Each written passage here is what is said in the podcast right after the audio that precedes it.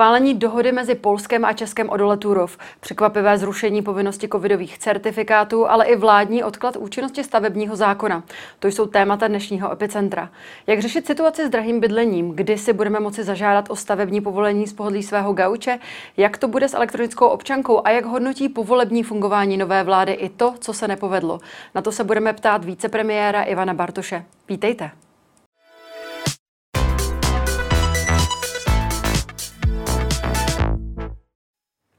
Ve studiu se mnou vítám místo předsedu vlády, ministra pro místní rozvoj a digitalizaci a staronového šéfa Pirátské strany Ivana Bartoše. Dobrý den a děkujeme, že jste přijal naše pozvání.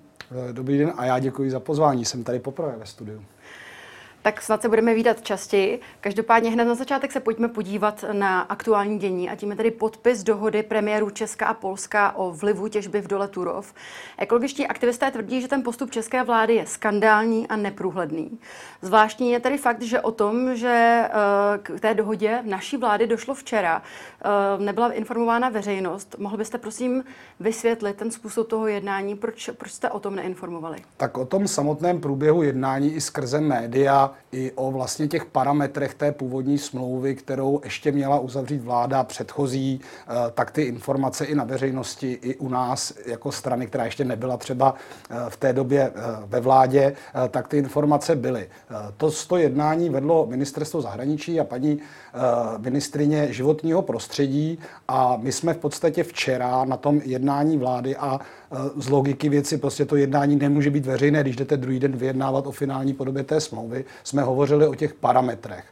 Já vnímám i tu kritiku, která zaznívá a nejen dnes, vlastně v celou tu dobu, protože ta situace, zejména týkajících se spodní vod, a já jsem taky ze severu, i z Jablonce nad ní jsou, a vlastně i to ukrajování té krajiny je kritická.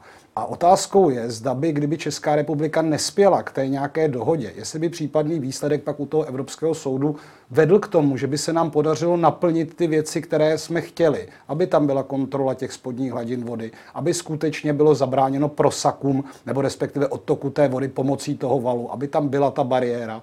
A toto všechno v té smlouvě teď je. Mm-hmm. A já slyším obavy, i z té jako odborné veřejnosti, i třeba z neziskového sektoru, zda vlastně bude existovat páka, která na, t- na té polské straně vlastně donutí nebo, nebo pomůže nám vymáhat ty jednotlivé věci, které v té smlouvě jsou, nebo je kvalitně odkontrolovat. Druhou otázkou je pak to finanční plnění.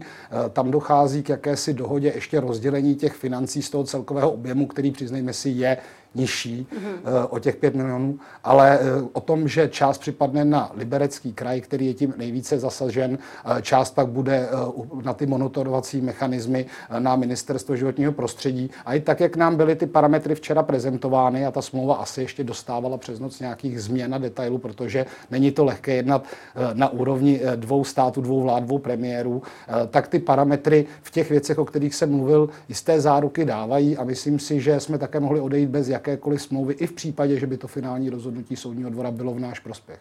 Jinými slovy, i když uh, jsme měli nakročeno pravděpodobně k tomu, že bychom u toho soudního dvora Evropské unie vyhráli, tak vy považujete tuto dohodu za výhodnou pro Česko? Eh, tak, jak mi to bylo prezentováno a, a všechny informace z těch vyjednávání, logicky je to taktické vyjednávání, kde obě dvě strany se snaží získat jako co nejvýhodnější podmínky a já věřím, že právě v těch zárukách, které nebyly předmětem přece toho soudního sporu, tam bylo to zopakování té studie EA, my máme ta data o tom, o tom dopadu na to životní prostředí, eh, tak, tak jak já tomu rozumím, ale já nejsem, já nejsem ekolog, eh, jsem tedy členem, členem vlády, tak tak, jak nám to bylo prezentováno, tak eh, přijde mi, že ta smlouva je výrazně výhodnější v těch věcech, které nám garantuje, než jaký by byla třeba to rozhodnutí Evropského soudního dvora, kde by rozhodně nebyla ta konkrétní opatření a pravděpodobně by mířila spíše na nějaké formování té těžby. Tady jsou záruky, že ten důl se nebude rozšiřovat směrem k České republice, že by tam neměl být prohlubován a, a uvidíme, jak tedy budou pokračovat zejména ta polská strana v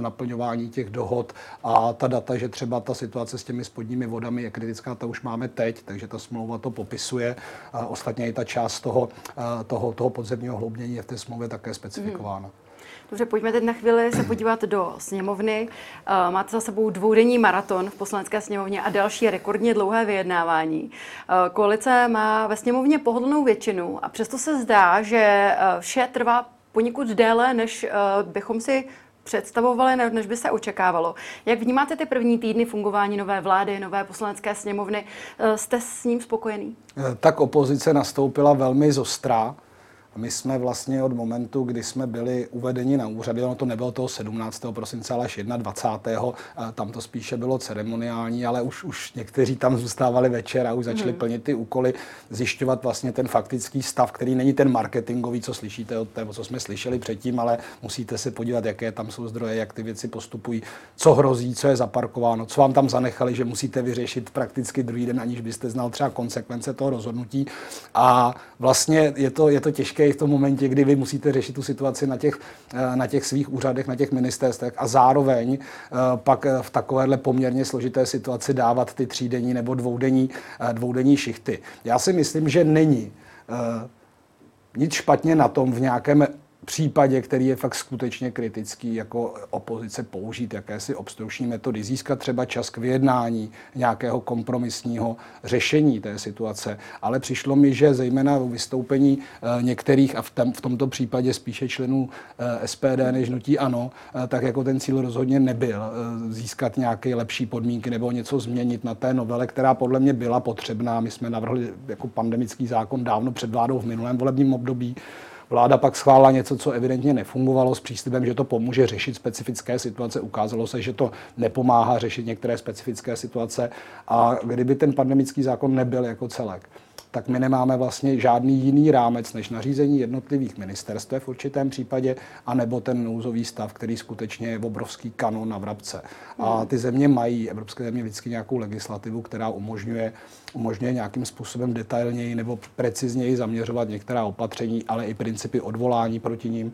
A, a já si myslím, že ten zákon, jako teď jsme museli schválit v této podobě, já se nebráním tomu jako pracovat na legislativě, která bude reagovat třeba i navíc jako hrozeb. No, ta pandemie je jeden z rizik, kterou může tu zemi zasáhnout. Viděli jsme, že to může být i tornádo, mm. naštěstí ne po eh, jako celo, celorepublikově, ale můžou to být blackouty, může to být prostě cyberhack a ta legislativa i toho krizového řízení je poměrně stará, takže já si myslím, že ještě řada dalších jako potenciálních nebezpečí, které v tuto chvíli vlastně bychom se pohybovali na nějakém neznámém prostředí týkající se legislativy. Mm. A ten zákon je jakási pojistka eh, opozice a možná i jako někteří lidé to umyslně překlápí do toho, že se jako něco realizuje, ale ty věci se pak zapínají, když jsou potřeba. A myslím si, je dobré mít něco takové v záloze. Já věřím, že i vzhledem k tomu, jak se mohu dívat na data a jako člen vlády, k ním mám lepší přístup, než jsme třeba měli v opozici, ale i ke konci už se to hodně zlepšovalo, eh, tak můžeme fakt vidět už ty potřebné ukazatele vývoje té pandemie, faktický zásah po přes populaci, eh, jakým způsobem se to projevuje v jednotlivých věkových kategoriích, zda to má přímý vliv na na fungování nemocnic, v tom nárůstu těch, řekněme, rizikových pacientů nebo v tom těžkém stavu. A vypadá to, já musím zaťukat, já jsem vždycky v těchto věcích spíš jakoby pesimista, že, že, že se nám podařilo díky tomu opatřením, které nebyly dramatické, nebyly lockdownového typu, ale rozkládali ten nástup toho omikronu, který byl volnější, že se nám jako podařilo tu omikronovou vlnu zvládnout. Takže já se dívám a zaznělo to včera i na tiskové konferenci, kde byli premiér Fiala, že eh, my se zařídíme podle toho rozhodnutí toho nejvyššího soudu eh, ohledně kontroly těch certifikátů při vstupu do zařízení, restauračních zařízení a šli bychom cestou, kdy asi 14. pokud se nemýlím, by vláda předstoupila s nějakým návrhem dokonce ukončení té pandemické pohotovosti k nějakému datu, mm. ale nechci předbíhat tu situaci, neboť ještě tady máme několik kol toho testování, které myslím, že jako zafungovalo jak ve školách, tak, tak ve firmách, kdy vlastně průběžně byla v těch cyklech testována prakticky, testována prakticky celá populace. Eh, takže i když eh, toho 9. pokud se nepletu, ano, přestane platit ta povinnost prokazovat se certifikátem, tak vlastně ještě dalších 10 dní jedou ty cykly toho testování, což nám umožní poměrně sledovat tu situaci. Tak já doufám, že se to bude dobře vyvíjet. Mm-hmm. A mhm. musím říct, eh, že asi to jako zvládli dobře lidi. Jo, I když někdo k těm opatřením třeba už přistupoval, řekněme, unaveněji, nerespektoval je a, a byly zde jakoby velmi silné hlasy, ta frustrace v té společnosti e, jako je cítit a já jsem nešťastný ze spousty věcí, které ani nemůžu ovlivnit. Tak když máte zdražování cen energií, nic moc zimu ve městě, nemůžete moc na hory a do toho máte furt jako platná covidová opatření a ta povinnost nosit trošku zůstává, tak to vám na nějakém spiritu a entuziasmu a, a empatii nepřidává. Ale myslím si, že to bylo i díky lidem a nasazením těch lidí ve firmách a ve školách, že nějakým způsobem jsme všichni dohromady prošli, prošli touhletou částí Omikron. Doufám, že jich Přesto... nebude příliš dalších. Eh, přesto to vystoupení Petra Fialy včera a oznámení o tom, že právě se ruší povinnost certifikovaných, eh, pardon, povinnost covidových certifikátů ve službách, byla opravdu do určité míry překvapivá. A mě by zajímalo, do jaké míry si myslíte, že to rozvolnění hraje, eh, nebo v tom rozhodnutí o tom rozvolnění hraje roli to rozhodnutí nejvyššího správního soudu. A Není to moc brzy, před, protože přece jenom uh, ta křivka Omikronu se ještě se jí nepodařilo sploštit. Ta čísla nově nakažných jsou stále pořád vysoká a, a víme uh, za dobu pandemie, že počty hospitalizovaných se projeví v těch nemocnicích až se spožděním. Pravděpodobně se začnou projevovat, předpokládáme, až ten příští týden. Tak není to opravdu ještě brzo? Uh, tak uh my se díváme i na tu míru eh, toho přenosu, která vlastně, a říkají to tady datoví odborníci i u toho týmu, který je pod panem Válkem, který se výrazně rozšířil, přibrali se tam lidi z mezioboru, takže už to není takové, řekněme, jednostranně zaměřené, zaznívají tam třeba i kritické hlasy, alternativní názory, ale hlavně se s nimi pracuje, což je podle mě důležité. A uh, jestli to není brzo, no tak já si myslím, že ty rozhodnutí soudu se mají respektovat. Mm-hmm, takže hrálo to, původ, roli. to původní, ano, ano, hrálo mm-hmm. to roli. To původní rozhodnutí vlastně, uh, a to jsme ještě nebyli stranami, které jsou ve vládě, přišlo od vlády Andreje Babiše.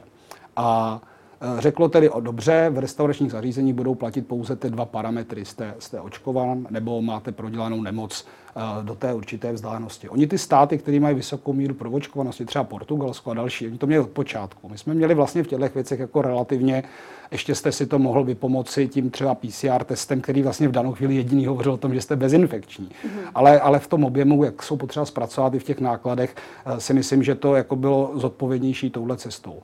A i ten pandemický zákon, a proto jsme se ho snažili zpřesnit, má jisté oblasti, které prostě se dají pouze a jedině zmapovat tím přeskumem u toho soudu, což tady teď nastalo a ten soud řekl, že toto opatření, eh, tak jak je nastaveno, musí zrušit a dal tam tu překlenovací dobu. Překvapilo vás to? Uh, já nevím, já jsem hlavně nečekal, že já jsem uh, nějak jako nemapoval situaci, jestli hmm. toto máme očekávat v nějakých, v nějakých jako nejbližších dnech, Možná to někdo očekával, protože sledoval ten, ten proces těch jednotlivých podání, on je tam celá řada. Zase je spousta zařízení, na, nařízení, které ten uh, soud jako nezrušil. Jo? A já si myslím, a není to žádný alibismus, my jsme prostě uh, měnili ta opatření uh, tím, jak jsme nastoupili do vlády a byla tady to riziko Omikronu a byly tady ty svátky. Nechtěli jsme jít na ty lockdowny, snažili jsme se jít prostě tou cestou, co jsme slibovali před těma volbama, být jako přesnější, hlídat hlavně ty školy, hlídat ty seniorní lidi a zahlcení těch nemocnic. A vlastně a ta stávající opatření, která byla z toho původního jako vládního nařízení, jsme jenom zreplikovali jako dále trvající. Mm-hmm. A soud, soud tedy jasně řekl, že toto ne, a tak jsme jako vláda k tomu přistoupili, respektujeme to rozhodnutí soudu a vyhodnotili jsme, ono to bylo ráno, my byli dotazováni hned, ono to mělo 30 strán mm-hmm. s tím odkazem, že pandemický zákon by měl být možná jinak napsán, protože to nejde udělat podle pandemického zákona, na což už reagovala ta debata ve sněmovně mm-hmm. i v tom návrhu. A podívali se na to tedy právníci, kteří řeší, řeší ty právní dokumenty a pak samozřejmě zase tým kolem Pepi Pavlovice, ten je za Piráty náměstek u pana Válka, ti datoví odborníci a vyhodnotili vlastně vliv toho, eh, zda to musíme v tuto chvíli řešit, neboť to je ještě sedm dní, eh, nebo zda z pohledu vývoje té pandemie, který všichni hovoří velmi optimisticky mm-hmm. o tom vývoji, ale já bych to nerad nějakým způsobem zakřikal, nechci nikoho strašit, tak vyhodnotili, že nemá smysl jako eh, v tomto, v tomto nařízení dále pokračovat, že výraznější vliv po té vlastně vlně, která, která je poměrně rozložená, jako neočekáváme. Plus je tam ta věc, že případně pokud by ta vlna stále byla v těch vyšších číslech, tak vy při návštěvě, eh, teda při návštěvě, když jdete prostě do práce, já byl mhm. testován dneska ráno, mm-hmm. byl jsem testován v pondělí, eh, tak vlastně ten indikátor, zda v danou chvíli jste potenciálním rizikem pro své okolí, hlídáme tímto způsobem, eh, nikoli v tím faktickým setkáním v tom restauračním zařízení. Mm-hmm. Ještě v návaznosti na covidové restrikce, respektive kompenzace, přinesl server Seznam zprávy informace o tom, že chcete prověřit do dotace, které během pandemie získaly firmy ze svěřenských fondů Andreje Babiše. Ukazuje se, že tady zdaleka nečerpali jen podporu v rámci antiviru. Máte už představu, o kterých, uh, u kterých podpor by potenciálně mohl být problém a o jak vysoké částky by se mohlo jednat? Tak Ministerstvo pro místní rozvoj je tím orgánem, který komunikuje s Evropskou komisí ve všech těch případech. Proto já jsem se i tak eh, docela veřejně omluvil, že v některých věcech, které jsme vypořádávali jako opozice, tak vlastně ten problém přidělení té dotace vůbec nevznikl na Ministerstvu pro místní rozvoj, ale tu na Ministerstvu průmyslu a obchodu, když to mhm. byly ty penamy a prostě jako vznikal na různých místech, na Ministerstvu zemědělství. Nicméně Ministerstvo pro místní rozvoj je zodpovědné za tu komunikaci. V těch covidových dotacích, eh, pokud to byly ještě notifikované dotace, oni mají nějaké parametry, takže mhm. třeba i ve věci lázeňství, které zprocesovávalo moje ministerstvo, my tu kontrolu někdy musíte províst třeba na vzorku, těch, eh, těch poskytnutých financí. A to funguje i u jiných evropských dotacích, necovidových. A nebo dokonce na celém tom vzorku, že pokud máte 70 příjemců nebo i více příjemců, tak vy musíte provést skutečně tu kontrolu, zda k tomu využití peněz eh, jako došlo v souladu s těmi pravidly na ty účely, na které to bylo. Což já teda i v rámci toho jako auditu klasických, klasických financí nebo ministerstva a patřičný orgán ministerstvu bude dělat nehledě na to, kdo je majitelem té firmy. Je to faktické využití těch peněz v souladu mm-hmm. s tím záměrem a zda byly získány v pořádku. A bohužel u těch firm bývalého premiéra, nikoli v bývalých firm premiéra, to se mhm. změnilo po volbách, eh, tak tam eh, ta Evropská komise k tomu hovořila jako velmi explicitně i v jiných věcech a ta státní podpora, a to nespojíme to s, jako s státní podpora, dotační podpora s jménem premiéra, Eh, prostě střed zájmu není žádný Lex Babiš. Střed zájmu jasně definuje a my teď máme ve sněmovně návrh, který ještě jde tím směrem, že je vymahatelný a hlídá to, co ten původní návrh nehlídal, aby politici jednak teda nevlastnili eh, média tím způsobem, jak jako zažíváme, jak se to dá také použít nebo také nepoužít, když nechcete, aby se o něčem psalo, ale hlavně, aby neměli přímý vliv nad penězi, která buď to napřímo rozdělují, nebo jeho straničtí kolegové mm-hmm. v nějakém režimu, ale tam je důležitá ta pozice, v které je, a nebo pra, aby nestanovovali pravidla, podle kterých potom se ty, ty, peníze, ty peníze čerpají. A to by mělo platit na všech úrovních a prostě v tom, v tom národním rozměru, kdy se to ještě týkalo premiéra, tak je to prostě jako absolutní střed zájmu, kdy prostě ten premiér je hlava nejen toho, jakým způsobem eh, funguje ta vláda, ještě když je to člověk, který je autoritativní a vlastně ta vláda nefunguje příliš, že by se vyjadřovali jednotliví ministři v zájmu svých rezortů, ale spíše v zájmu premiéra, ale i na tom zahraničním poli vlastně dojednává ty jednotlivé podmínky jako, jako, jako premiér té dané země. Takže i, i seznam se asi podíval právě na ty, nebo tam hovoří, ptá se na ty firmy, které tam jsou, protože ty peníze přijímané, to není otázka jenom jako dotačních titulů, že jo? to je samozřejmě otázka veřejných zakázek soutěžených a tak si to představme eh, v menším, kdyby eh, měl nějaký radní ve městě na starost, já nevím, dopravu nebo nebo, nebo, nebo výstavbu a zároveň jakoby zakázky dostávala jeho developerská firma nebo na to městskou hromadnou dopravu třeba v městské části by vyhrávala firma, kterou vlastní nebo vlastní jeho manželka, tak přece také zvednete obočí a jdete tak to, to řešit. je základní podstata střetu zájmu. Já si myslím, že to, je, že to je našim divákům jasné, ale přece jenom, když by se tedy prokázalo, že šlo o ty milionové částky, které šly do svěřeneckých fondů Andreje Babiše z dotačních z podpory při restrikcích covidových, tak co by to znamenalo? Musel by ty peníze vrátit? Podle mě, podle mě, a to by mělo být předmětem jakoby toho zjištění. Je tam vždycky otázka, zda mohlo dojít k nějakému ovlivnění. Tady si myslím, že jako prokazatelně vždycky mohlo, vzhledem k té pozici nejvyšší.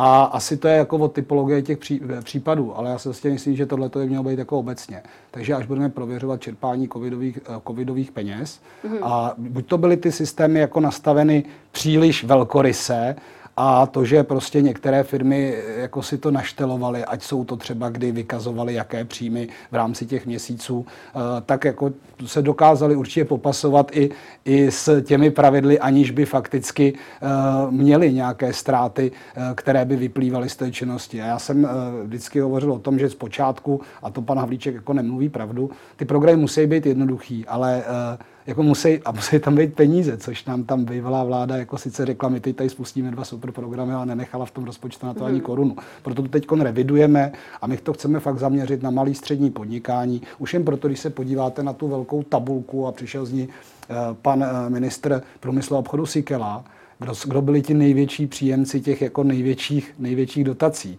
A já nebudu jmenovat ty segmenty, ani ty konkrétní firmy, ale když se podíváte, kdo je třeba majitelem, tak je takové příjemné cashflow pro ně, protože hmm. zároveň třeba kupují jako nějaké řetězce v zahraničí. A zatímco já mám jako e-mail plný lidí, kteří podnikají v malém a fakticky z nějakého důvodu si jako nedosáhli a ten biznis jako je v ohrožení. A tam si myslím, že bychom se měli, eh, ta nová vláda, zaměřit a, a na tu jako transformaci. Ten, ten obchod už nebude, jako byl před covidem. Mm-hmm. Hodně vyrostly e-shopy, ty zase potřebují lepší legislativu i v rámci třeba evropského podnikání v té digitalizaci, ale, ale jako spousta třeba na incomingovou turistiku. Eh, my neočekáváme, že by v několika následujících letech jsme se dostali třeba na tu míru eh, příjezdové turistiky nikde ve mhm. světě, nejenom Česká republika. A na rovinu Česká republika je vzhledem k tomu, v jakých číslech jsme byli a jak jsme byli nahlížení za doby té předchozí vlády, tak rozhodně nebyla vyhledávanou destinací evropských turistů. Jezdili do zemí, které svítily zeleně. Že? Takže, takže tam se pojďme bavit o tom, že jako je nutno se na to podívat už nějakou optikou nové postcovidové doby a spíše pomoci těm firmám v nějaké transformaci než jako se na to dívat pouze tady sanujeme nějaké ztráty, které byly buď napřímo způsobeny nějakým opatřením, anebo prostě v danou chvíli ten biznis stál, což se stalo v automotivu, což, ale to jsou hmm. velké koncerny, ale stalo se to v spousta malým firmám. To už se dostáváme trošičku někam jinam. Pojďme se vrátit se zpátky uh, sem a pojďme se tady zaměřit přímo, přímo na vás. Uh, jak, jak, jak vlastně postupuje pěti koalice v rámci uh, pandemie? Jste jednotní v tom postupu proti té pandemii? Protože uh, ono se po volbách zdalo, že tak úplně jednotní nejste. Mě by zajímalo, jaká je momentálně atmosféra. Přece jenom jste pět stran, kdy sami Piráti jsou velmi, velmi roz, o, rozliční, nebo jak to říci, jste velmi jiní od, od například TOP 09. Tak eh, jak, jaká je ta atmosféra? Eh, já si myslím, že pro ty strany je závazná koaliční smlouva a ten program, ke které se ty strany zavázaly, ten koaliční program a programové prohlášení vlády. Já si myslím, že tam máme hodně jako piráti, jako piráti a starostové, jako hodně našich věcí, nejen v oblasti místního rozvoje, ale, ale tak všeobecně ty strany se snažily hledat vyváženost v těch programových bodech. Někdy tam je někdo více uspokojen v nějakém řešení, někdy se hledal kompromis. A to je něco, co nás jako spojuje. A co si myslím, že je přirozené, tam není pět, jako to není homogenní jedna strana, eh, tak jsou pak pohledy třeba na způsoby řešení těch věcí. A já už, když jsem před volbama byl dotazován, a my jsme deklarovali, asi pro nikoho nebylo překvapení, jako s kým jiným se že šla ta vláda v případě, že bychom dali většinu a tu jsme nakonec dali sestavit no pouze na platformě těchto, těchto pěti stran nebo dvou koalic. A e, ta republika má takový problémy, že na nějaký jako e, partajní e, výrazný politiky. My jako jsme se nedostali k řešení programových priorit, protože priority nám diktuje ta doba. Energetická krize, dořešení covidu, předsednictví Evropské unie, v velkém případě jako zalátání nějakých děr, které tam zůstaly, Jo, ještě možná se nám nějaká překvapení objeví a, a jako to je, to je cíl představit rozpočet, který bude úsporný a, a jako to jsou velké věci, kde se očekává, že prostě se domluvíme a hlavně ten časový eh, jako pres je velký a dodáme je v nějaké formě na stůl. A to děláme od té doby, co jsme tam šli. A pak samozřejmě už jsou ty politiky těch jednotlivých stran, které jsou promítnuty v tom programovém prohlášení. A jak se budeme dostávat za to předsednictví, tak si myslím, že prostě třeba i ten rozdíl těch stran bude výraznější. A to já si nemyslím, že je špatně, mm-hmm. protože pokud ty strany reprezentují různé voličské skupiny, tak i ta vláda jako celek nejenže musí reprezentovat ty různé názory, ale zároveň by měla. A mě to trošku mrzí, když vidím ty reakce třeba veřejnosti u té sněmovny jo, jako reprezentovat nebo umět mluvit i s těmi, s kterými ten názor v danou chvíli nezdílím. A to já jsem třeba rád i z vyjádření spousty svých stranických kolegů nebo sněmovních kolegů, že jako na tu, na tu, řekněme, verbální agresi, která je způsobená prostě tím, že ten život fakt je těžký. Jo, jako a, a i pro lidi, co jako mají doma děti, jako není to lehký, takže vlastně se to jako, že se k tomu nestaví zády. Že, že prostě není to tak, že by současní politici ve vládě jako nerozuměli těm problémům té země Jo, akorát mm. prostě ta nálada je taková. A, a myslím si, že tam jako postupujeme a občas tam něco jako vystřelí, eh, třeba v personálních otázkách, ale, ale já si myslím, že je důležité je sledovat jakoby ty velké cíle, které pomůžou té zemi. Mm-hmm. Přece nám od voleb se ale do veřejného prostoru dostalo hned několik kaus, eh, které narušily určitou, určitým způsobem narušily důvěru voličů ve strany, které se hlavně prezentovaly tím, že chcete být transparentní, chcete vést čistou politiku. Eh, konkrétně uvedu, co mám na mysli. Jedná se mi například o si způsobem tajnou schůzku Víta eh, Rakušana s hradním kancelářem Minářem, o schůzku s policejním prezidentem, který po ní oznámil odchod, problematické financování stanu a v neposlední řadě je to samozřejmě kauza Jana Farského, kdy o tom, že jeden z lídrů strany, který navíc získal 15 000 preferenčních hlasů a to, že odjíždí na stáž do zahraničí, tak třeba vy jste zmínil v některých rozhovorech, že se o tom dozvěděl až z médií. Tak eh, je to to, ta správná, čistá, transparentní komunikace? Je to ta čistá politika, kterou jste slibovali? Eh, tak asi eh, k těm schůzkám nebo, nebo o těch jednáních, to já to asi těžko vyhodnotím. Třeba Vít Rakuša nás informoval o tom, že je pozván na nějakou schůzku a nemyslím si, že ta interpretace tak, jak jako následně proběhla, sedí, sedí na to, jako jestli Vít Rakuša na někoho tlačil nebo netlačil.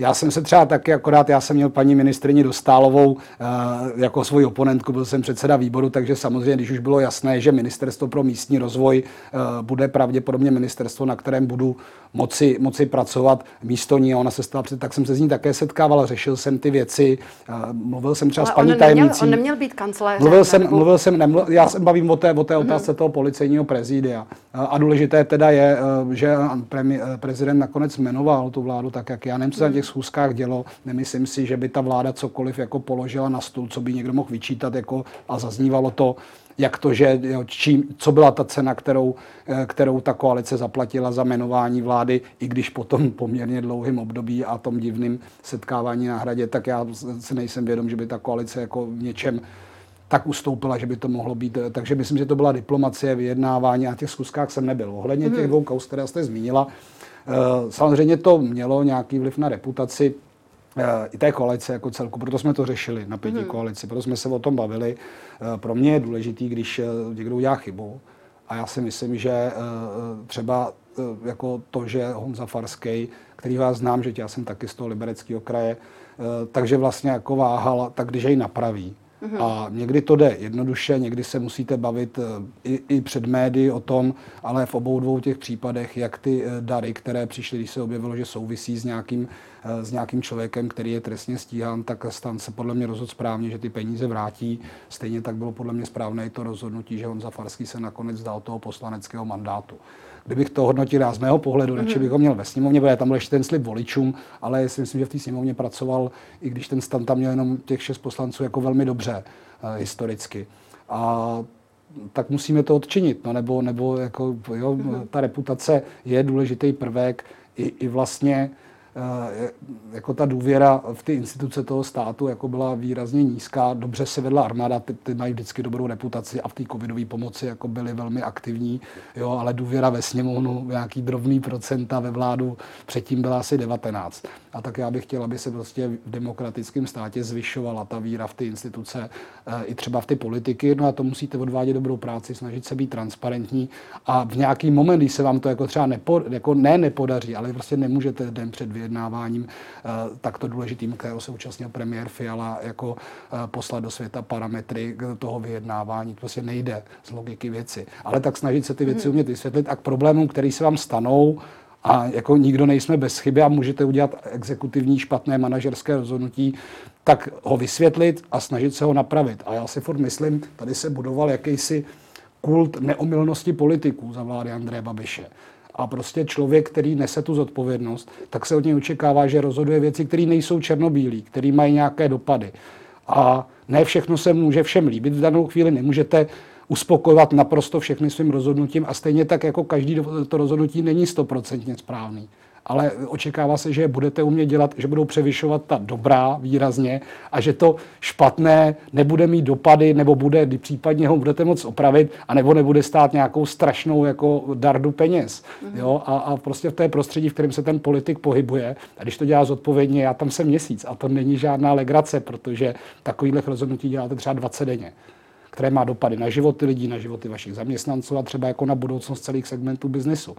Uh, není to lehký, ale my jsme zvyklí pracovat, a i moje maminka říkala, že to je prostě práce, tak tam jděte a udělejte nejlíp, jak můžete, stejně to líp udělat nemůžete, než na ten limit. No. Dal by se tady říct, že máte větší pochopení pro tu bývalou uh, vládu, když, v ní, když jste teď v jejich botách? Uh, tak já, já, já nemám rád lež, Mm-hmm. Jo, a je pravda, že ta opozice někdy jako zatlačí moc, ale je to kvůli tomu, že vy do ty nevidíte jako po ty ruce, proč ta rozhodnutí jako třeba jsou, anebo úplně jasně vidíte, že to jde shaderem. Tak já se snažím i třeba k tomu skulatému stolu, když teď budeme řešit ten stavební zákon, což prostě je střed zájmů různých skupin. Mm-hmm. Jo, vy jako politik byste měl reprezentovat ty lidi, ale i firmy, které stavějí, jsou lidi a mají nějaký biznis a fungují v nějakém právním prostředí a komplexní zákon o výstavbě má prostě vliv úplně na všechny. Mm-hmm. A vy musíte ty lidi zůstat ke stolu, poctivě vyhodnotit všechny pro a proti, a, ale musíte také vyžadovat, aby ty partneři byli fér. Jo? Mm. To je, že vám ukazují data, která skutečně popisují ten fenomén.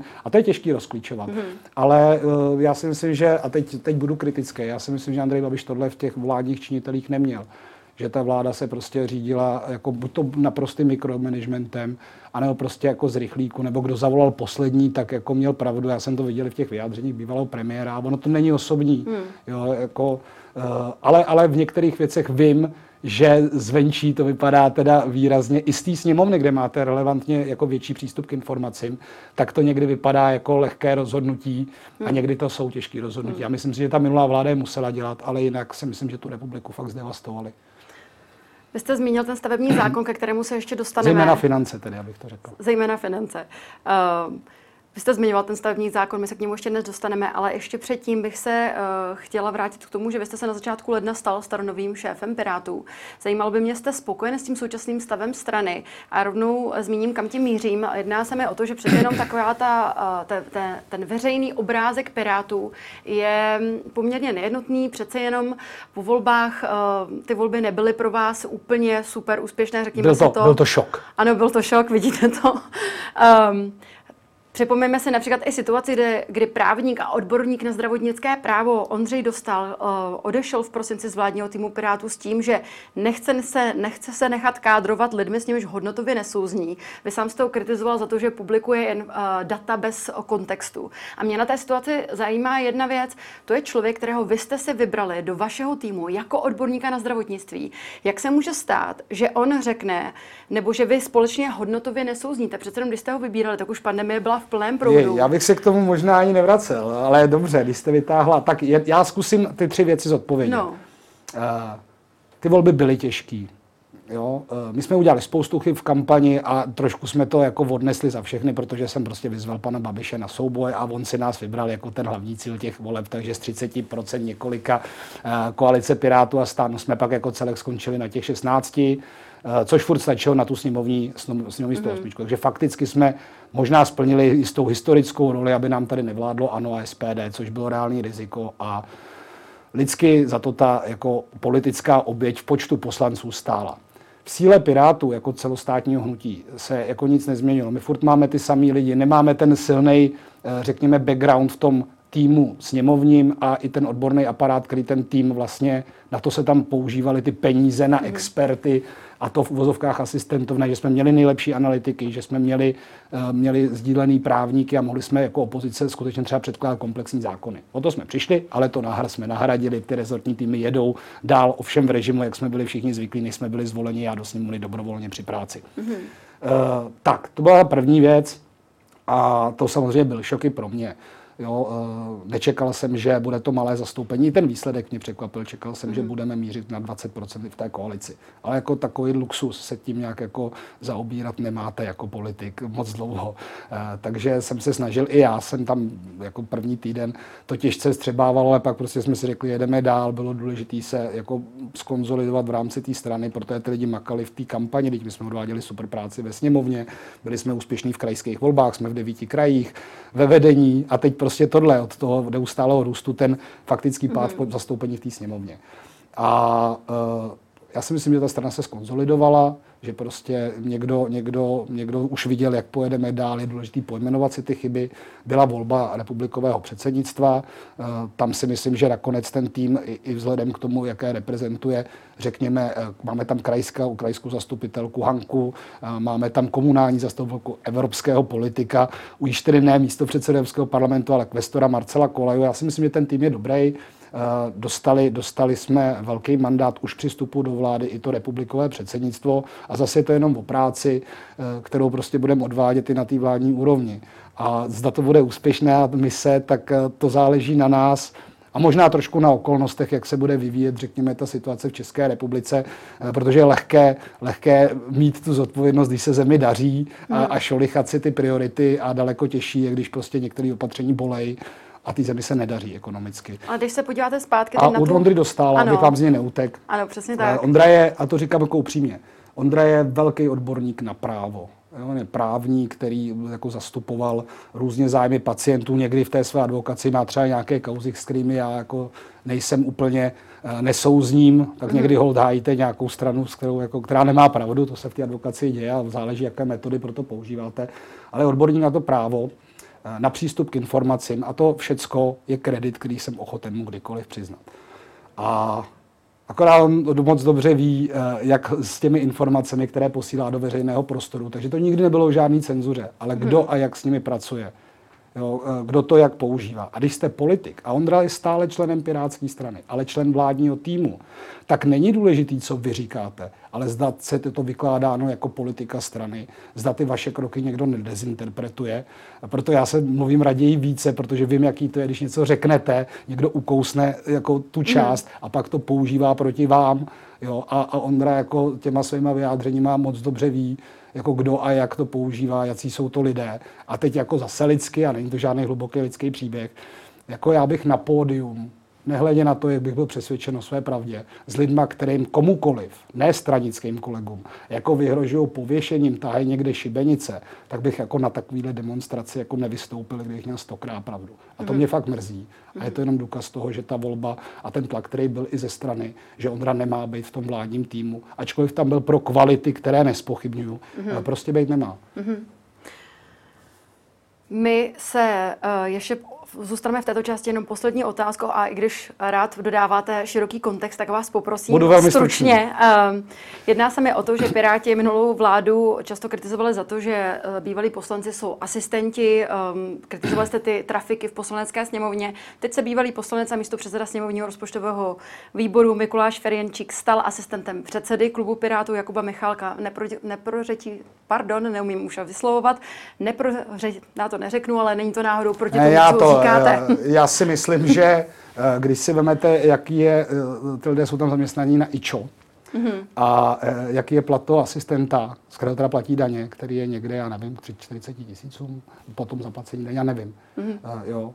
Tak jako hovořit o trafice pro Mikuláše, který s tou praxí, kterou předved ve sněmovně a pravděpodobně, akorát on je Pirát 12 let a 8 let to dělal zadarmo, pak byl pražský zastupitel, tak jako hovořit o trafice je podle mě ústřel. Jsou tam lidé, kteří jsou tam za výrazně méně peněz a jejich role je tam ve sněmovně lobovat a, a podobně. Mikuláš Ferenčík tam bude pracovat.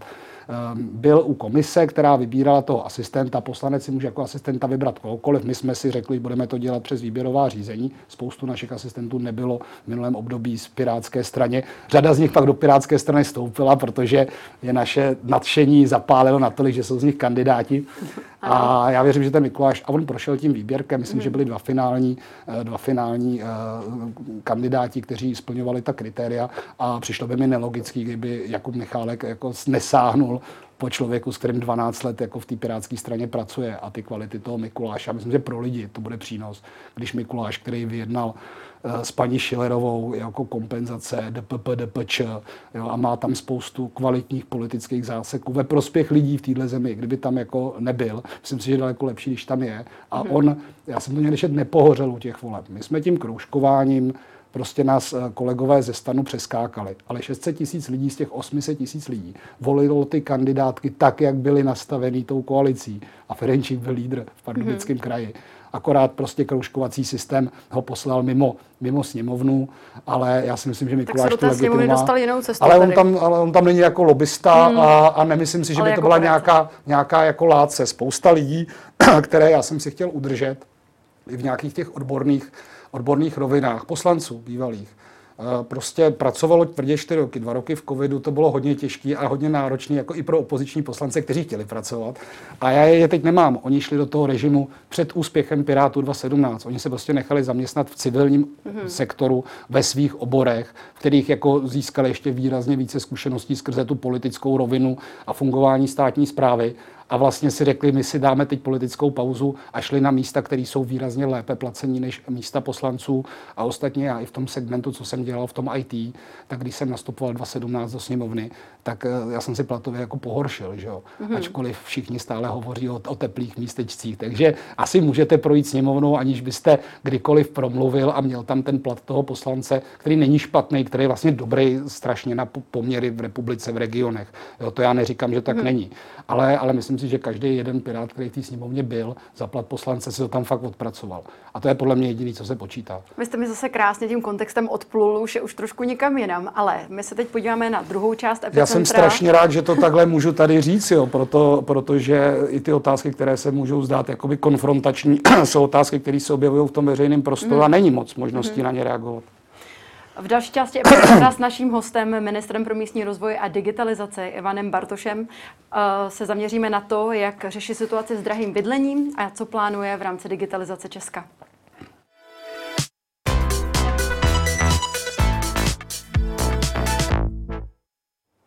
Během těch posledních šesti let došlo k prudkému růstu cen bytů a pandemie tento trend tady jenom posílila. Já jsem tady si připravila jenom dva grafy. Když se podíváme na vývoj indexu skutečné prodejní ceny bytů v Praze a krajských městech, vidíme, že od roku 2014 se skutečně ta cena více než dvojnásobila, respektive cena za metr čtvereční. Uh, v Praze uh, se při nákupu nového bytu nabídková cena za metr čtvereční nedostane pod 100 000 korun. Um, a ke zvýšení cen došlo vůbec v celé České republice. Podívejme se na ta konkrétní čísla. Praha průměrná uh, cena metru čtverečního za prodaný byt je 109 300 korun na metr čtvereční, kdy v roce 2016 to bylo 57 700. V České republice uh, je ten průměr 84 300 korun za metr čtverečních.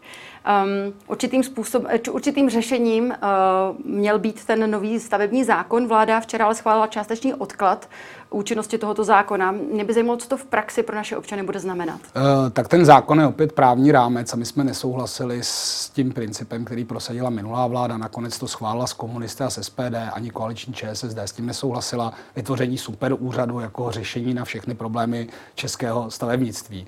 My to chceme hodit do digitálu, mít to jeden, jedno razítko, na, na začátku to jedno podáte a na konci vám to vypadne ideálně v rychlém čase s tím razítkem povolením, nebo se ten systém nějakým způsobem vevnitř domluví na těch dotčených místech, ochrání to ty zájmy, ale v podstatě chceme to zjednotit, urychlit to jak pro ty občany, co staví, ať pro firmy, co staví, ale i pro to úřední zpracování a ochranu veřejných zájmů. A myslím si, že ta naše cesta je lepší a fakticky tomu pomůže. Nicméně ten stavební zákon je jeden z, jedna z věcí tohoto problému.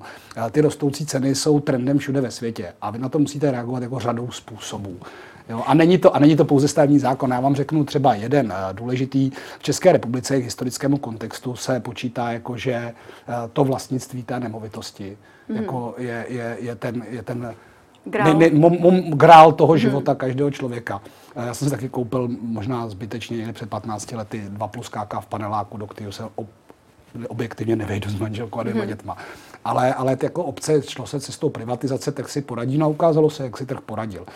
A myslím si, že ty obce by měly tou cestou obnovy svého bytového fondu, ať rekonstrukcí starých, tak třeba výstavbou nových, kde si ale oni budou garantovat třeba malometrážní byty pro své potřeby a skutečně jít řadou cest, která umožní nejen rychlejší výstavbu, ale i prostě zasmluvnění podmínky té výstavby, že prostě když postavíte eh, blok, blok, eh, bytový blok, tak to město tam třeba bude mít garantováno byty s nižším nájmem pro nějaké účely toho města a měl by zrůst podíl nájemního bydlení. Další alternativa, to mi připravujeme v zákoně o dostupném bydlení, to s tím úplně tak nesouvisí souvisí s tím stavebním zákonem. No, ale jsou to různé formy, jak obce můžou vstupovat do různých majetkových struktur, Baugrupe, je to podpora družstevního bydlení. A ty obce některé jsou v tom poměrně úspěšné, ale my jsme to chtěli nabídnout jako rámec prostě pro všechny obce v České republice a ať si každý dle svých potřeb, někdo má poměrně dobrý bytový fond, někdo chce rekonstruovat, někdo má brownfieldy nebo mhm. třeba starou budovu pošty a tam by všude měly být možnosti, jak si ten bytový fond obohatit a buď to, to odprodat do toho vlastnictví, když to není za účelem zvýšení toho bytového fondu toho, toho města nebo obce, anebo prostě skutečně umožňovat jakoby levně stavět. A to můžou být i PPP projekty, kdy ten stát jako garantuje systém, v kterým je tam ten podíl eh, toho, řekněme, komerčního investora, ale já bych hmm. radši, kdyby to ještě bylo PPP, kde to staví normálně developer jako svůj projekt, ale i ty peníze jdou skrze nějakou instituci, která třeba zaručuje eh, nižší úrok, aby se neprodražovaly eh, vlastně ty, ty peníze, peníze už v té stavbě, jako na té D40 se výrazně to prodražilo, protože prostě ty peníze do toho jdou i z těch soukromých zdrojů a tam je nějaká dynamika. A není to, není to věc, která se stane hned a myslím si, že, že jako i třeba Praha v menších, v menších případech jako už tou cestou jde, má svoji kancelář, kam můžete dát jako majitel bytu do zprávy svůj byt, protože nechcete mít problémy s nějakým jako pronajímáním a legislativou a ta Praha ten byt potom zprostředkovává dál a vám platí vlastně město ten nájem a pak s tím bytem nakládá dle svého uvážení. A těch metod je jako velká řada. My se hodně inspirujeme v zahraničí, máme poměrně širokou škálu jako přispívajících organizací ve smyslu know-how, platforma pro dostupný bydlení a další. A myslím si, že tomu musíme přistoupit takhle, ale tlačit to na ty regiony a na ty obce v té realizaci, protože jsou to města obce, kde se staví. Hmm. To jako nevykouzlíte někde ze zhora ani super zákonem, ale chceme zrychlit to stavební řízení. Je to jedna z věcí, která ten systém jako brzdí. Ale to bude to ta naše cesta spíše, než že uděláme super úřad a prakticky vypneme semafory, které v nějakou chvíli se měly dosvítit červeně, když se děje. A takhle já jsem vnímal ten návrh paní hmm. ministrině Dostálové. Já eh, bych chtěla jenom upřesnit, vy jste hovořil o tom, že ten růst cen eh, za vlastní bydlení je globální, což je samozřejmě pravda, ale problém je v tom, že ve srovnání se zbytkem Evropanů, tak eh, si potřebují na své bydlení více ušetřit než Češi už jen Srbové. Takže tam je ten i problém s tím srovnáním z těch průměrných mest, které máme ve, se srovnáním, kolik nás stojí metr čtvereční. Mě by proto zajímalo, dalo by se tady říci, že prioritou Ministerstva pro místní rozvoj bude spíše vlastní bydlení nebo právě nájmy? Já si myslím, že by to, eh, že by to eh, mělo být eh, poskytnutí pomoci v globále obcím. My tam máme produkt, paní ministrině Dostálová, bývalá ministrině Dostálová o něm často hovořila jako o vlajkové lodi, což je ten projekt Moje bydlení, kde se navýšilo asi 3,5 milionu lepší úvěr, lepší než máte v bance nebo sjednání té hypotéky. Má to nějaké parametry, ale jako ono to obslouží třeba 400 lidí, to využije, nebo 200 lidí jo, a něco jsou na rekonstrukce. A prostě nemůže ministerstvo suplovat uh, ty instituce. A naopak, když byste tohleto nafoukla, tak vy tím vlastně stimulujete ten, ten trh s těmi hypotékami, vlastně tu poptávku a vy chcete spíše podpořit tu nabídku, která má daleko větší zásah. A to nikdy jako z centra nenapučujete tolik, kolik když mají obce dobré podmínky zvládnou postavit. A myslím si, že i třeba generačně Eh, ten, ta poptávka po tom nájemném bydlení, který vám dává, když máte dobrý zákon, tak vám dává nějakou jistotu, ale zároveň i jako volnost, kterou vy chcete v tom, že se třeba rozhodnete pracovat jinde a, a hmm. tak jako, že, že to bude trend, kterým se spíše půjde, tak já bych chtěla, aby ty obce měly ty nástroje, ty byty poskytovat a tím se dá naředit vlastně ten, ty byty na trhu a mohlo by to vést ke snížení, snížení té ceny, eh, která prostě je vyšponovaná a jsou tam další fenomény, Airbnb ve větších městech. Ukázalo se to v covidu, jak najednou byly v centru města takový mm. jako hezky cenově příjemný pronájmy, no protože ty, ty byty byly že, na Airbnb a nebyli turisti a, a vlastně ty náklady třeba na zprávu toho domu, když mm. už to ten člověk platil, tak byly. Takže tam je ta regulace Airbnb, je tam spousta nástrojů a nelze se k někomu dívat, eh, k nějakému, jako to je to, to je to jediné řešení a stavební zákon samozřejmě moderní, který hlídá ty termíny, ale hlídá i ty veřejné zájmy, eh, tak jako je jeden z nástrojů a ta digitalizace taktéž. Stavební zákon, poslední otázka k tomu, kdy tedy bychom se mohli těšit na to, že si z pohodlí našeho domova podáme uh, stavební, žádost o stavební povolení přímo z mobilu. No tak já si myslím, že datovkou byste ho mohla poslat už teď. Ta představa, že někdo jako nosí, eh, nosí, ten, eh, nosí ten, ten šanony, to nosí jen ministři, to jsem mm. koukal, kolik mi každý týden vyprodukuje papíru, ale už to pomalu stahuju do digitálu. Uh, tak uh, asi to můžete už teď, ale je to náročný. Uh, ten, ty systémy IT, které se teď vyvíjí, už tam jedou čtyři zakázky, teď se soutěží na ty základní systémy, kde budou ty mapy, kde budou ty dokumenty. Tak by měly být i v souvislosti s financováním IROPu, pak se na to podařilo sehnat evropské peníze, tak 2-2 konec roku a 2-2-3 by měl být jako už ten systém testován. Je tam velmi, velmi krátké hmm. časové okno. Já jsem dělal architekturu systémů, takže my se snažíme to dělat všechno najednou. Takže mě tady běží RIA, to je ta analýza, kterou potřebujete k předložení toho zákonu. Do toho se píše zákon, kde základní parametry máme. Do toho mám vyjednáno s ministerstvem životního prostředí, které tam chce mít to konzolidované stanovisko za životní hmm. prostředí, aby byly ochráněny ty zájmy. Tak já doufám, že se nám to podaří odřídit a tady se dělá ten, ty objednávky těch IT systémů a v nějaký moment se to musí potkat. Tak já hmm. doufám, že se to v ten moment potká. Dělám to se super lidma, tak já doufám, že ty lidi uh, jako jsou nadšení. Ostatně jsem to na začátku říkal, že všichni dostanou kredit, kdo to zvládnou, tak já doufám, že to všichni zvládneme. Uh teď momentálně trvá některé to stavební řízení třeba 10 let, tak na kolik let nebo na kolik měsíců by se to mohlo ideálně zkrátit? Je, to, ono záleží na složitosti stavby, tam mm. je hodně faktorů, ale když nasčítáte té termíny, tak já vlastně tam byl nějaký, my jsme to měli v těch tabulkách, ten výpočet u té běžné stavby, to, od toho povolení, jako to je v řádu měsíců, by se to mělo mm. stihnout. Eh, já vám řeknu příklad, eh, není to úplně artificial intelligence, umělá inteligence, ale já jsem měl možnost dívat se ve Finsku, jak se řeší stavební řízení, kde se dělal takový vousatý pán ze sluch sluchátkama u takového monitoru a říkal, jak má těžký den, že řeší asi 37 stavebních řízení. A koukal se na ty mapy a ten systém třeba viděl, že tam byl umístěný ten 3D model toho domu a hlásilo mu to tam, že nemá tenhle ten zelený ochranný pás, který má být mezi chodníkem a tím domem. A ten systém, když tohle to nabere 50krát tuto chybu, hmm. tak z toho vlastně vytvoří pravidlo a nenechá toho, kdo plánuje tu stavbu, už to tam ani jako na tu mapu umístit, protože hmm. ví, že tady vzniká tento problém a je opakovaný. A to je přece nějaká jakoby budoucnost, kdy ten systém dokáže uh, zabrání to i té korupci, že s tím někdo jako šteluje, tady je prostě zelený pás, tady budou stromy a ty s tím nehneš, protože ten systém tě neumožní to tam položit. A takhle by to mělo hmm. fungovat. Hmm Eh, tak doufám, že k tomu někdy dojdeme. No. Třeba to nebude v těch čtyřech letech, ale to je ta představa, že, mm-hmm. že, že máte ty digitální technické mapy a že to dokáže vlastně řídit člověk spíše jako operátor, eh, než že by to byl jako úředník, který je nucen jako to velmi, velmi zkoumat a vlastně až skoro subjektivně ty věci vykládat, mm-hmm. protože tam vidím velkou míru jako, jakéhosi korupce nebo mm-hmm. nějakého špatného hodnocení mm-hmm. či tendenčního přístupu mm-hmm. k různým případům. A to by mělo to IT takhle v tom pomoct. No. Když jsme už u těch digitálních technologií, eh, vy jste tedy ministr i pro digitalizaci, eh, kde bychom měli říct, jaké jsou ty hlavní projekty, které se teď připravují.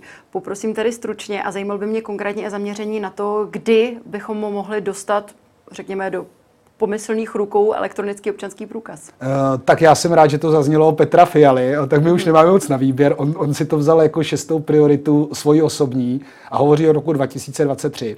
Tam běží ještě nějaká evropská legislativa, ale my, my to taky vyvíjíme. Mm-hmm. A to se také musí potkat, aby jsme nevyvíjeli něco, co pak nebude funkční a použitelné třeba v zahraničí. A vy už samozřejmě dneska jako se můžete, řidičák už nosit nemusíte, ale ne, že by byl v telefonu, ale policista, který kontroluje, jestli máte řidičský průkaz, kouká do centrálního systému a vidí, že ano, máte ten průkaz. Dokonce k identifikaci své vlastní také nepotřebujete občanku. Řeknete jméno a policista si to zkontroluje. Mm. A když chcete uzavřít smlouvu, jít do banky, nakupovat, tak by tam měla být ta, řekněme, evropsky platná, nebo obchodovat s někým sbíráte nějaký předměty ze zahraničí, jo, z Belgie, tak jako chcete prostě vědět, že ten člověk je ten člověk, co vám to prodává, vy jste ten, jo, má, má, mhm. má to zvalidováno. A já bych chtěl ten konec roku 2003, aby tohle to byl pro lidi, kteří si to vyberou, kteří to efektně používají, prostě standard. Mm. A já už taky platím povětšinou aplikací z telefonu, ale protože se mi zlomila karta a zbytek mi dožvejkalo miminko, mm-hmm. tak jsem si ji přepsal do telefonu a nouze naučila Dalibora Housti, ale pro lidi, pro často mladí lidi je to prostě už první volba, nechtějí furt hledat peněženku a kde mám hmm. Eh, řidičák, občanku a třeba i další jiné dokumenty, tak ta elektronická identita už teď je.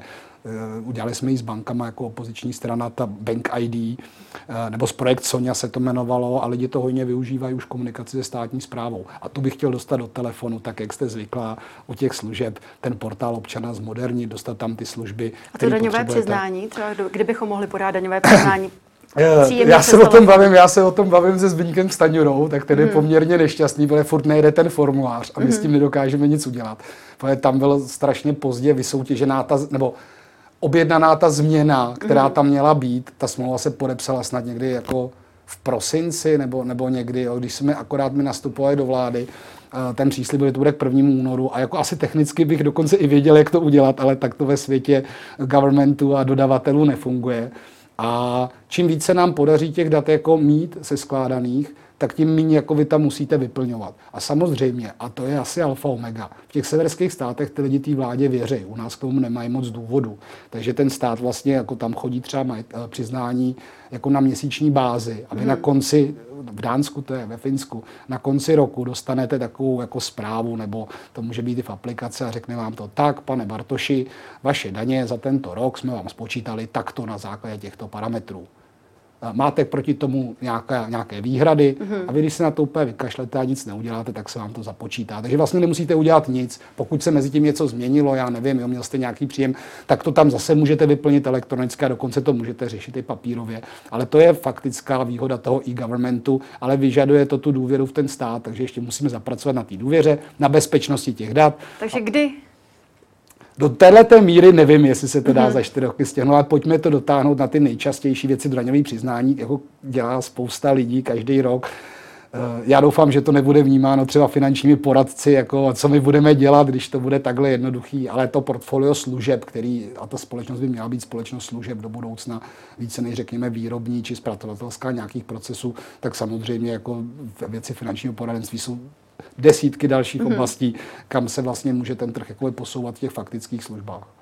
Poslední otázka. Jste místo předseda vlády, šéf Pirátu. K tomu máte na starosti, dalo by se říci, dvě ministerstva. A k tomu jste uh, poměrně čerstvý tatínek druhého dítěte. Je to tak.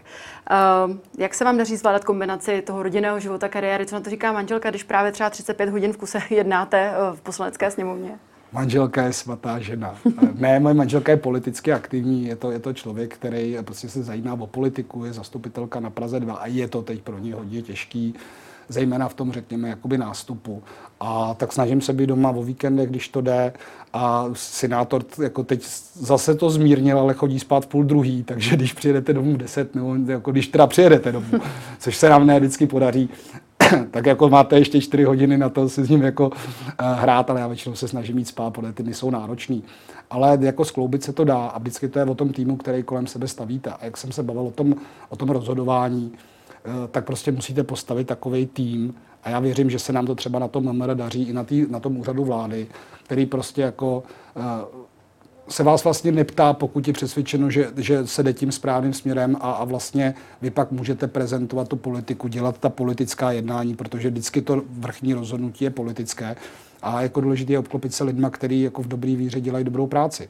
Tak já přeju všem ministrům eh, z koaliční vlády, kteří nastoupili do těch rezortů, ať se jim to podaří. Mm-hmm. Tolik vicepremiér Ivan Bartoš, já vám děkuji, že jste si dnes na nás udělal čas a někdy příště na viděnou. Já vám děkuji za pozvání. A to už je z dnešního epicentra vše. Já nám připomenu, že záznam tohoto dílu můžete jako vždy shlednout na blesk.cz. Já se s vámi pro dnešek loučím a těšíme se opět zítra. Na viděnou.